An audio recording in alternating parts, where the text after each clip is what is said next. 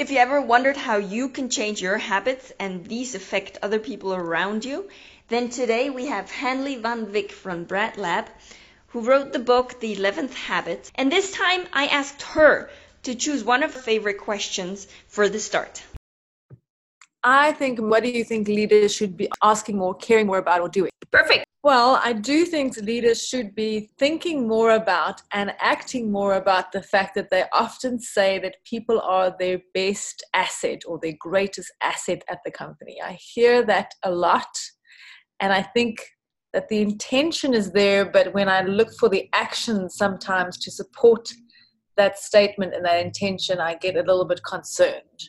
And I think that if leaders in the workplace could understand and find better ways to care about and show that they care about their employees and start doing things to encourage self care and not sacrificing yourself at the altar of work, but rather having work enrich your life and vice versa. I think the, the space in which we work or the areas in which we work and the companies which we work for will be remarkably different. In your book, The 11th Habit, you did describe thinking about how we could change the habits of people to help them even at the workplace to help change them. Exactly. I think i think the, the main thing is to humanize the workplace not as not using industrial era thinking in which people are machines or cogs in a wheel who have to come and do a job. And you know we all know that that is what is required and that is what they must do. But you spend so much time at work and so much of your energy and your life is spent there that I believe that greater care should be taken in the workplace to humanize it first so that people can do the jobs that they are paid to do even better. And a lot of that does start with habits. It does start with self care, which is one of the reasons we wrote the book, The 11th Habit, because we believe very strongly that in order for people to arrive at work energized, ready to go, um, with great stamina and keeping them engaged over a period of time requires you first to look after yourself and then to build work around that or the world of work around that in such a way that it continues to humanize and add value to you as a human being. For me i think is a very important aspect of work because I, I firmly believe that people want to do well and want to do their jobs well and very often the way that work is structured uh, tends to get in the way of that. And I think if we carefully think about and reorganize the, the way that we work and where we work, I think this will make a very big impact on the lives of people and the productivity of companies. So, what would be, for example, a specific example where a leader could frame the environment? Well, there are very many ways that you can do that or where you can start. I prefer starting with the physical space in which you work. And this is not always possible, I understand, because we have worked with manufacturing plants and a variety of places. But I think if you can add a little bit of fun and curiosity and interest into your physical workspace for a start, that will immediately change how people engage and experience that space. Closely second to that, I believe, is working with relationships in the workplace um, growing diversity. So, really looking at the social um, culture of the organization and using social contagion as a approach to spread better relationships, uh, better moods, um, and everything else that tends to go, and better habits, which tends to go with social contagion. Can you define social contagion a bit more? So the first concept around space is called choice architecture, and that was uh, a concept that was developed by uh, Sunstein, and, and, they wrote a book about it called Nudge. The second social contagion has to do with a theory or a concept that was developed by Nicholas Christakis, and we've seen some of his work in terms of weight gain, obesity, smoking cessation, and so on. And basically, what social contagion says is that we as humans both influence the people around us knowingly and unknowingly, and vice versa, with all the habits that we practice or the moods that we have or the way that we behave towards other people. So, for example, social contagion is seen uh, in things like rudeness. Rudeness tends to spread or contage throughout a space. It's like uh, stopping smoking or eating habits tend to contage quite dramatically between individuals for about three degrees of separation, three to four degrees of separation. Wow, and three degrees. yeah. So a friend. So if you stop smoking, you affect the friend of a friend of a friend. Correct, friend, of friend, of friend, and you may not even know that person.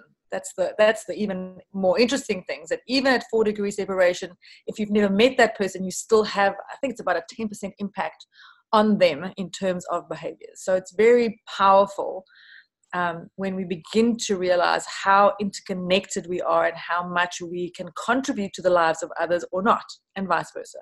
Wow, that I mean that's crazy. So, what would be a way uh, where we consciously influence them to the better by changing our habits? Absolutely, and that's kind of where we get back again to the self care, the eleventh habit. If you can manage yourself in a way that helps you be a healthier person, you will naturally begin to affect those around you without necessarily even trying. So that is, in the end, should start. And hopefully, other people will be doing the same thing around you and affecting you also and helping you. Because another very interesting thing that we notice is with something like willpower. You know, we ourselves think we have an endless, a bottomless pit of will, willpower that we can always apply when we're trying to learn new habits or behave in a certain way. But unfortunately, willpower runs out quite quickly and we become very reliant on other people to support us in willpower. So we have endless willpower for other people, telling them what to do and how to do it. But often we tend to run out of it for ourselves a little bit. So that's another aspect that kind of plays into that supporting of each other in terms of how we live our lives and the habits that we practice and choose. So, if I would want to take more self care, what would be questions I would start asking myself to get into it?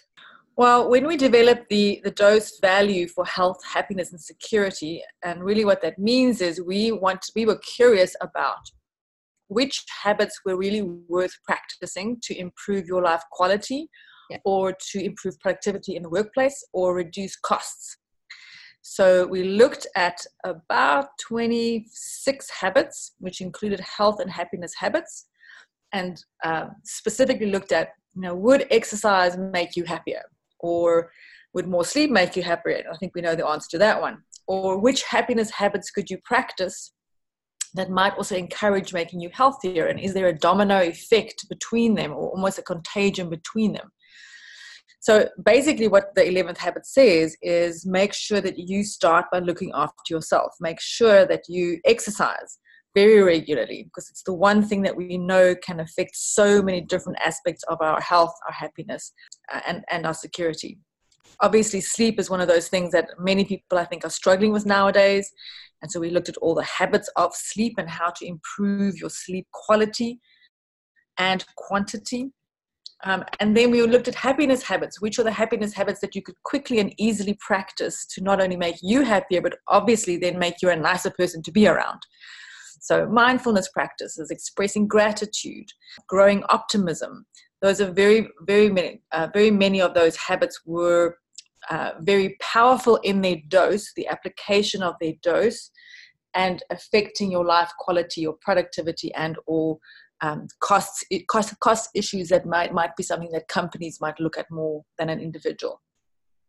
Okay, so let's say if I would want to exercise more, how would I structure maybe my surrounding, myself, to put to make myself a new habit? Exactly. Well, this is one of the things that I find really fascinating about the four powers framework that we have, which says how do we get people and ourselves to practice these habits um, in, a, in a sustained fashion over a period of time and uh, keep us engaged and interested? Because I actually believe, I know that people think habits are automatic, but I do believe there's a large part of habits that is not automatic because if your life is disrupted in you anyway through, you know, you have children or you travel or you change jobs everything as your situation changes sometimes even the habits that you used to practice might fall by the wayside so there's no such thing as an automatic ha- habit i think it's always something that you have to continuously um, think about and choose to practice. And you should use people and spaces and rules and regulations around you to keep that in place. So, for example, um, you might, if you want to make it easier for yourself to do exercise, is to make sure that you have all your clothes ready the night before for the next morning so that there's no gap between you having to get up and get into your exercise clothes and get out. Yeah. So that would be maybe a, a technique that you can use for yourself. It also matters why you want to exercise and it has to be something meaningful and it's not always meaningful enough to say i want to be fit or i want to lose weight. It might be you might have to think about something that has a bit of a deeper meaning to keep you doing that on the days that you don't feel like it because you know there are going to be days that you're not going to feel like it. Or you need to find a friend nearby who can help you um, exercise on the days that you do feel like you don't want to do it because you know if they're there, you will not disappoint them. You'll get out of bed and you'll go and exercise with them.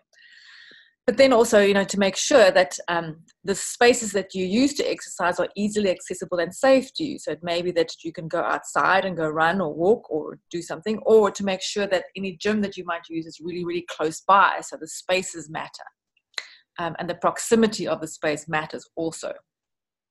So those are the kind of things that you can probably do for yourself at home. In the workplace, the workplace can help you by having, for instance, sit stand desks, which help you uh, move your body more regularly, or having what we call exercise snacks, like short little bursts of exercise throughout the day, roughly every two hours. Just do four minutes of exercise in small groups. So maybe you and your team can get together and do some squats or some push-ups or just go for you know a quick walk around the around the block and work should be encouraging you to do that because that will not only help you from a health perspective, it also helps you from a productivity perspective in terms of things like cognitive function and reducing error rates uh, and increasing stamina.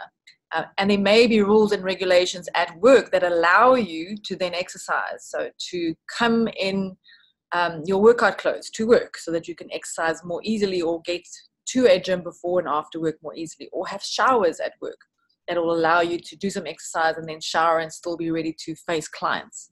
So there's a variety of ways and techniques that one can create the world around you or the context, as we say, um, to make that more likely for you to exercise. It makes sense. Building your environment, your context, that makes it easy for you to not choose anything else. It's the same as if we put the chocolate far away and the mm. healthy things near us uh, versus the other way around. Exactly. That's uh, I think what you're referring to there is a 20 second rule, which says if you if you put either the TV remote or the candy far enough away so it takes you 20 seconds or more to get to it. So lock it in a in a closet somewhere.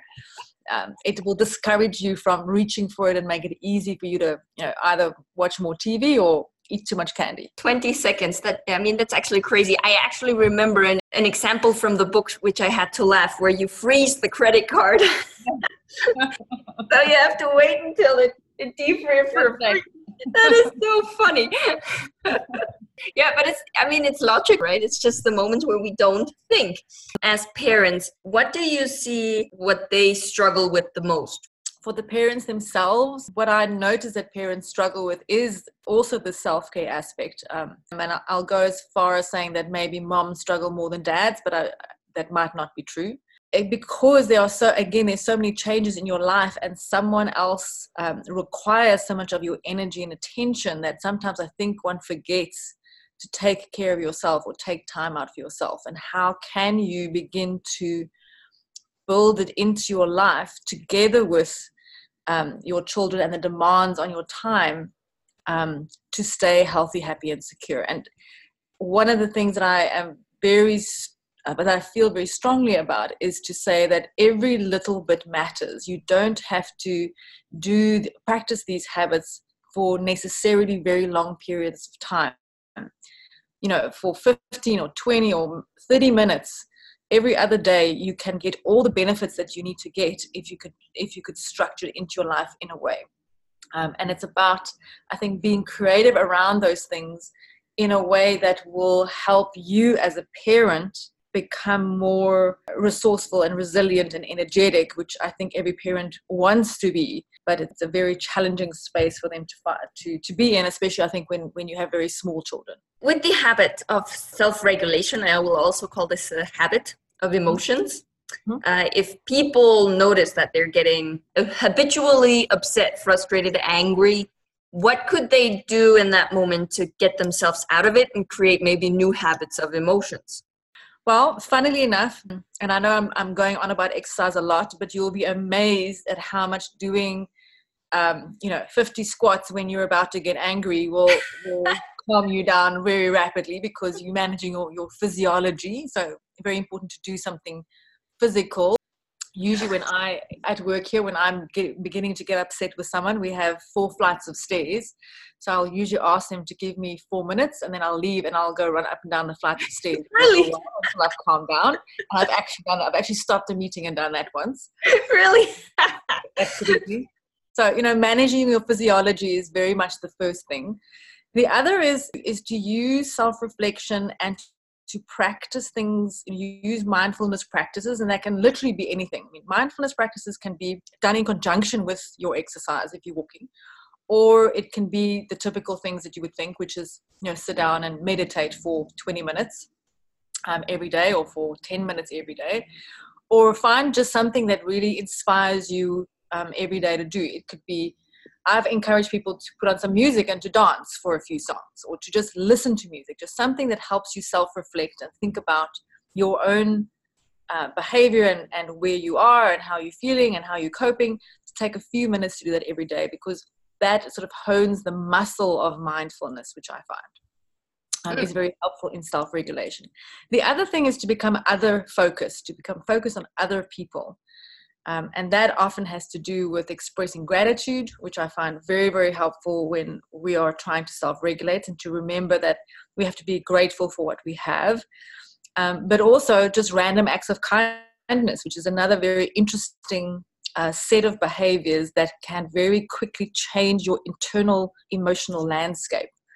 So if you begin to embed those into your day, um, into your week, and literally you only have to do this this kind of thing once a week you will uh, immediately notice how your how your internal landscape begins to change and how much easier it becomes to manage your or regulate your your own person your own self and your own behavior I love that. You know, I love stories. So, what would be one of your stories that you kind of went through a ditch, a challenge in your life, and maybe one, two questions that you asked yourself or somebody else asked you that changed and got you out of it?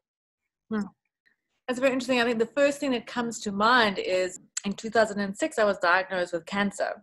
And I was very, very angry about it at the time because I felt that it was unfair because I was living a very healthy lifestyle. I was exercising every day. I was eating very well. I was uh, working more than most people, but I didn't necessarily think that that was a bad thing because I loved my work.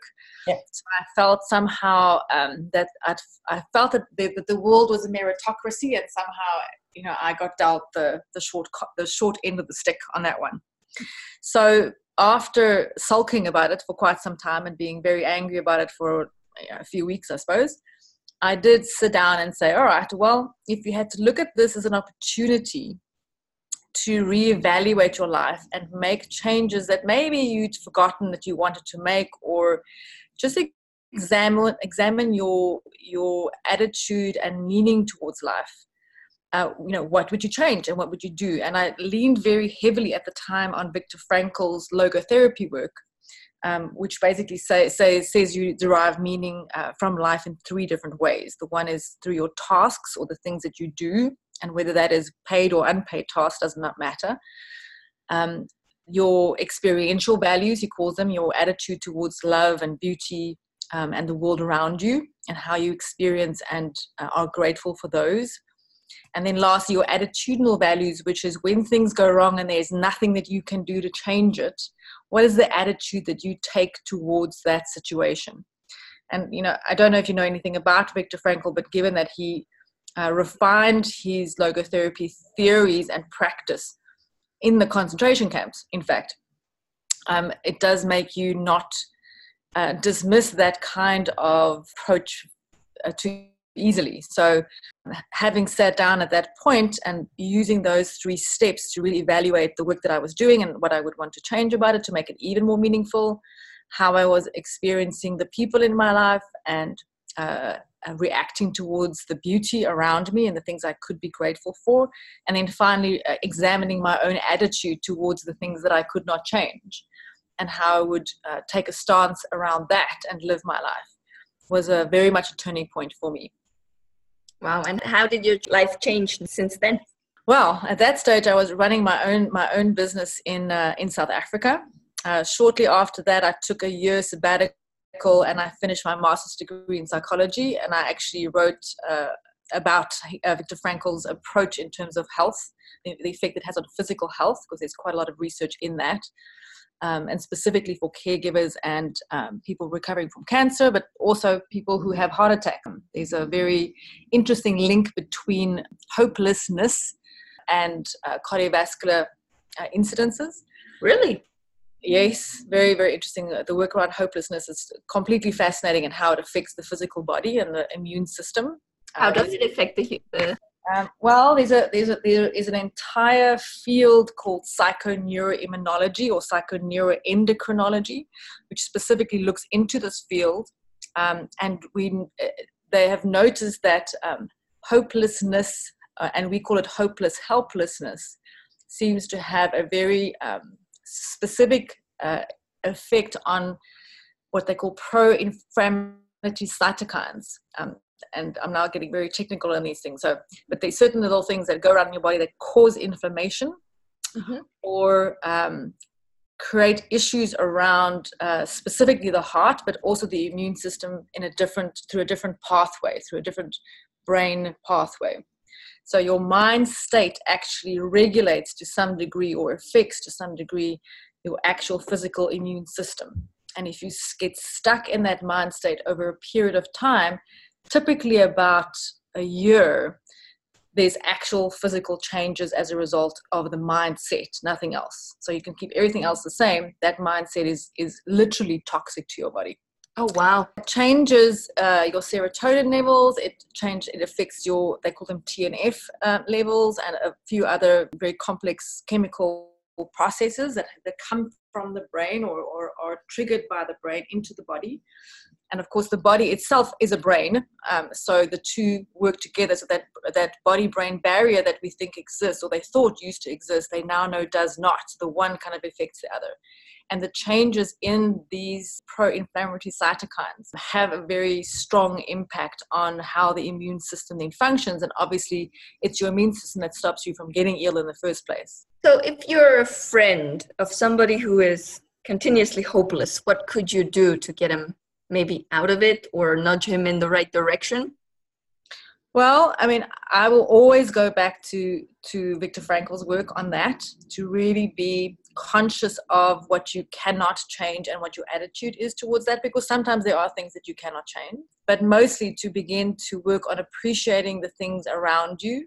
People, um, like I said, you know, so in his example he said even when he was digging trenches when he was interned in the concentration camps he would still take a moment to be aware of the beauty of the sunset yeah so even the smallest things to remind people of the smallest things and to you know go again going back to those happiness habits expressing gratitude random acts of kindness really working on those things and being outwardly focused i think is really important and then, very importantly, you know, finding purpose and meaning in life and in work is one of the critical components to making sure that we don't go down that slippery slope yeah. um, of yeah. hopeless helplessness. Because um, I don't know if you've read any of even of Martin Seligman's work um, around learned uh, learned helplessness. There are unfortunately it's a habit like anything else. If we continue to choose and practice those habits, we begin to learn to be helpless, and it, bec- it becomes harder and harder to unlearn that the longer you are in it. So it's very, very important to make sure that if you have someone like that around in your life that seems to be doing that more than usual, um, is to encourage them to um, really work at being other focused, to help regulate themselves, um, and to be grateful for the spaces around them and to create an attitude um, towards the things that they cannot uh, change that is more resourceful than otherwise. Yeah, if more people would do that, we would have a nicer society. So, where where do you see the biggest challenge in human interaction? oh well, um, I think currently, I mean, there are many challenges. Currently, I think the biggest challenge is is tolerance and having capacity for diversity. So, uh, tolerance, you mean that we don't that we judge other people, or that we don't integrate them? I think a little bit of both, and I think we will always tend as human beings to judge other people, which I think is natural. But I think if our judgment moves into um, a, you know, a, a slide into nationalism, as I call it right now, in which we begin to create barriers between us and other people and label them and begin to stereotype and move them into a space where we can't make space for them in our lives uh, and for diversity in our lives, I think that becomes very problematic. And I think that is one of our biggest challenges um, going forward. Hours. Absolutely. If we notice ourselves going into judging another person or labeling them, how could we just thinking more about trying to understand the other point of view or asking them more questions about them? Yes, I think your your second your second idea is, is spot on. So very much um, asking questions, seeking to understand, being curious, and for me it's it's always reminding myself that everyone has their own cross to bear. Everyone has a story. Everyone has um, you know a life behind their exterior. Um, and to go look for that and to understand that as much as possible i think is really critical in how we live our lives today. Because the world is becoming very much a mixture of all kinds of people from all kinds of walks of life and all kinds of places and that is not going to happen because it, I think it is natural for human beings to move and migrate and find better places in which they want to succeed and they want the best for their children. It's, it's perfectly natural for that to happen. And unfortunately, the world is not quite structured um, in that way. Well, some places in the world are, some places are not. Um, and some are more likely to breed intolerance and contempt for people who are different um, to yourself. Uh, and that I think is one of the things that I am very passionate about fighting against as much as possible. Amazing. At the end, the time is already up. I could ask two hours more questions here. so, if people, for people who are listening, where do they go to to learn more and read more? Especially, of course, go to buy the book, mm-hmm. The Eleventh Habit. But where could they go to? Well, they could go. Definitely, The Eleventh Habit is a great place to start because there are many references in that book as well, which will help them find other things to read and to learn. Uh, because we were very careful about making sure that we contributed everything that we needed to to the people who contributed to our book, of course. Um, there's a lot to read about. If you're interested in Viktor Frankl's work, um, there are many different places where you can go and have a look at that. The University of Vienna, for example, have a dedicated site website to him. Also, his book Man's Search for Meaning is worth reading. So those are probably the two places that they could go to. If they wanted to learn more about any of the work that we do, they can go to BRAT Lab, which is the Behavioral Research and Applied Technology Laboratory, and have a look there also for, for some of the, the ideas that, um, that come up in the book. And of course, you know, if there is anything specific that people would like to know or ask, I'm always very happy to answer that as best I can.